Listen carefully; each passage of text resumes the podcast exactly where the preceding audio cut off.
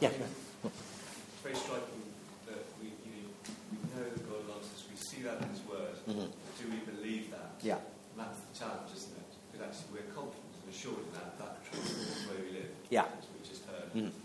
How do we how do we assure ourselves of that very practically? Great. That's a really good question. How do we assure ourselves of that?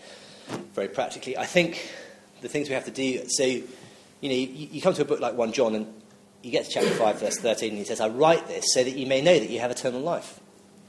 I take it then that reading books like 1 John is a really good part of the answer to that question. So, um, you know, I think actually reading the Word of God and inhabiting the Word of God and, and, and actually saying, this has got to be a priority for me in, in terms of how I think about my life as a Christian, is to have, is to learn to be shaped by the Word of God and to be shaped by the message of the gospel. I said read all of it through the light of the cross. Um, it's got to be a big thing. So, you know, simple thing to do, go and read 1 John. Read the cross of Christ, read King's Cross, read Scandalous.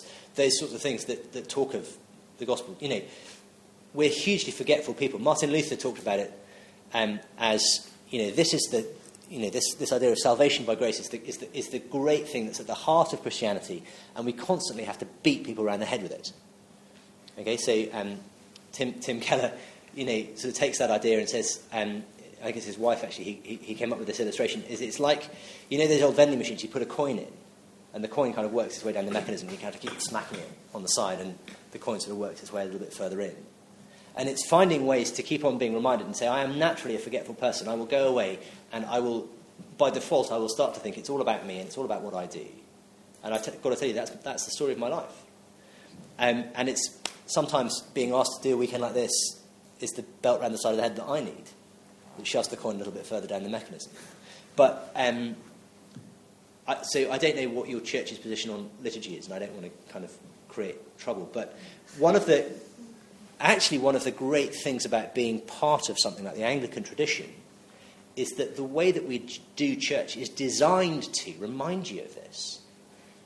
So, you know, um, and it's more obvious in the Book of Common Prayer, to be truthful, it's more obvious in the Book of Common Prayer than in the modern services. But the shape of the service is the shape of the gospel. And, and it draws you in, and we confess our sins as we're confronted with them, and then assured of God's forgiveness through the cross. And um, at, at, at, every stage, the, you know, the, idea that we say together and repeat to each other and bang each other around the head week by week by week, this is the gospel. Now, whether you do that by means of, you know, the sort of liturgy of 1662, or whether actually just by the way that you sing songs and, and, and, and praise God together for the cross and, you know, keep on meeting together to encourage each other and, and, and letting the gospel be the heart of your life together as, as a church, then again, that's part of beating ourselves. Sorry, it's a horrible metaphor, isn't it? But, mm. you know, actually, there, there is a sense in which, you know, we forget and we need a wake up call. And God's put us together as a community to, to, to help each other to do that. So I think the, the, the one extra thing I'd, add to that is that I think it's one of the questions I gave the discussion question is, is you know, how do we, do we live as forgiven sinners rather than as plaster saints? I think it is easy in church to get performance driven. Right? So you have a hierarchy of people. You think these people are really holy and important. And, you know, I've sort of. Um, you know, I, have, I, I used to work with um, someone in UCCF who, who said, and I don't know if this is true, ladies, so tell me if it isn't, but as a woman, you walk into a room and you immediately sort of fit yourself into kind of where you fit in terms of attractiveness and, and other kind of things. I think guys do it in other ways. Okay, but there's this sort of, we grade ourselves relative to each other all the time. Okay? We need to learn to stop doing that and to start accepting people on the basis of what Jesus has done and let them accept us on that basis. And so, you know, to, to be kind of a church that is a church for forgiven sinners and not a church for holy jays. You know, and, and that actually comes from the way that we relate to each other. You just got to stop pretending, guys. That's part of it. I mean, it doesn't mean you sort of you're open about everything in an unhelpful way because there's all kinds of things I could tell you about my life that wouldn't be of any use to you to know, it just cause you trouble. But um, you, you know what I mean. You know, we're sinners, right? I think we can all agree on that. And, you know, we, can, we, we need to relate to each other like that. And, and, and bear each other's burdens in that. So that may have been a longer answer than you were hoping for. Right, I get to pick another one out of the pile now, because I'm assuming I've answered your question. Um, could you highlight any scripture that shows how God not only forgives our sins but changes us so we can address the sinful areas in our lives? Um, I want to suggest that, that the book of Ephesians is a, is a classic example of that, uh, that, show, that sort of applies the gospel to how, to how we live. And I would suggest that, you know, if you want to spend more time thinking about that, then, you know, get stuck in to Ephesians. And one of the interesting things is that um, Paul sees it in very Trinitarian terms. So, you know, we have access to the Father by the Son through the power of the Spirit. And Paul is praying that by the power of, so at the end of chapter 3, okay, you see him praying that actually people will have the power of the Spirit of God in order to be able to grasp the love of God. And um, I think that's something we can easily forget is that the way the gospel will transform me from the inside out is actually by the power of God's Holy Spirit in my, in my heart, making the gospel real to me. And in that sense, we need to pray in line with the scriptures that we would really know the gospel, that we would really know the love that God has for us. Because, as I think we, we know, it's actually a very hard thing to get hold of. And so Paul says, let, let, me just read it to you. For this reason I kneel before the Father, from whom his whole family in heaven and on earth derives its name. I pray that out of his glorious riches he may strengthen you with power through his Spirit in your inner being, so that Christ may dwell in your hearts through faith. And I pray that you, being rooted and established in love, may have power together with all the saints to grasp how wide and long and high and deep is the love of Christ, and to know this love that surpasses knowledge, that you may be filled to the measure of all the fullness of God. Okay, so to know the love of Christ fully is to be full, is to be filled to the measure of all the fullness of God.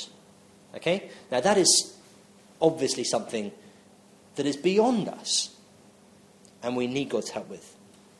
So um, there you go. I think that's, that's an example of you know, Paul helping us in, you know, God helping us through Paul in the scriptures to think, how is it that the gospel can transform me well, actually, you know, through prayer, by the, by the Spirit's power, as the gospel, um, you know, as the love of God takes root in my heart, that's the thing that's going to transform me.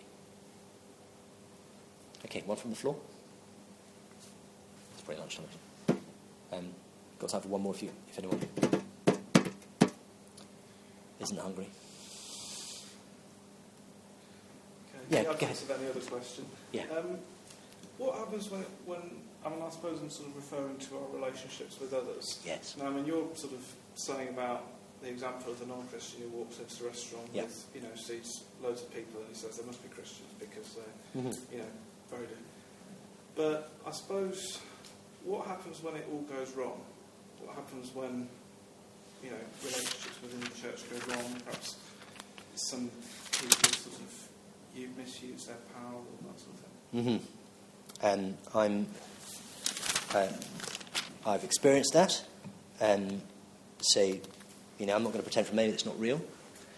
Uh, so, did everyone hear the question? Yeah? Great. Uh, and the reality is that it happened, it happened even in the time of the apostles. So, um, I'm just trying to find it. I think, where is it? Yeah, okay, so the end of Philippians chapter 4, verse 2. I plead with Euodia and I plead with Syntyche to agree with each other in the Lord. Yes, and I ask you, loyal yoke fellow, help these women who have contended at my side in the cause of the gospel, along with Clement and the rest of my fellow workers whose names are in the book of life. So, Paul says, look, you know, there's, there's conflict in the church, and actually, it's conflict, in this case, it's conflict between two loyal Christians who are workers for the gospel. And he says, look, please find a way to sort this out, and please, as a church, will you help them?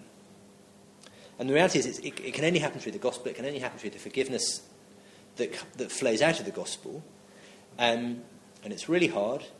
Uh, and, you know, as John says, you know, if anyone says they're without sin, you know, they deceive themselves. The truth is not in them. Um, you know, it will happen. It's going to happen. You know, Christians fall out with each other. And the point isn't, you know, you know, how, how can you stop that happening? I mean, that's part of the point, but it's going to happen. What do you do when it does happen? You apply the gospel to it. you find ways to agree in the Lord to, um, to actually forgive. Now, of course, there are occasions when what happens is conflict arises not you know, just because of a clash of personalities or something, but because someone actually wanders away from the gospel and starts teaching a false gospel, and that, that becomes a different thing. You don't, you don't bury that. You don't push that under the carpet. You know, that there are, there are times when there is severe sin, and it gets to the point where, for instance, in, in 1 Timothy chapter 1, Paul says, you know, I've handed these people over to Satan that they may, may be taught not to blaspheme. And there is a place for the church together to discipline sinfulness for the sake of, of, of people who are, you know, really bringing the gospel into disrepute and also, you know, raising the question of whether they've ever really believed the gospel and to say, we need to treat you as though you're not a Christian so that you'll see that the thing that you need is the gospel of Jesus Christ. So that there are those kind of things that happen as well. But, um, but in the end, it's always the gospel that's the answer to it. Whether it's saying, you know, sometimes you, you need to get to the point where you need to treat someone as though they're not a Christian, not part of the church. Why do you do that? Well, so that they might actually come to repentance and come to the knowledge of the gospel. Uh, or when it's with someone like Euodia and, or as my friend calls him, odious and soon touchy. Um, you know, actually to, to, help them and for the church to get together and help them to apply the gospel to themselves and to their relationship so that, so that you know, um, so that the peace of Christ can be, can be, can be seen? That's a, that's a great question. So, and it's very difficult when you're, in, when you're caught in the middle of something like that. It's uh, very grievous. Folks, thanks so much for your time this weekend. It's been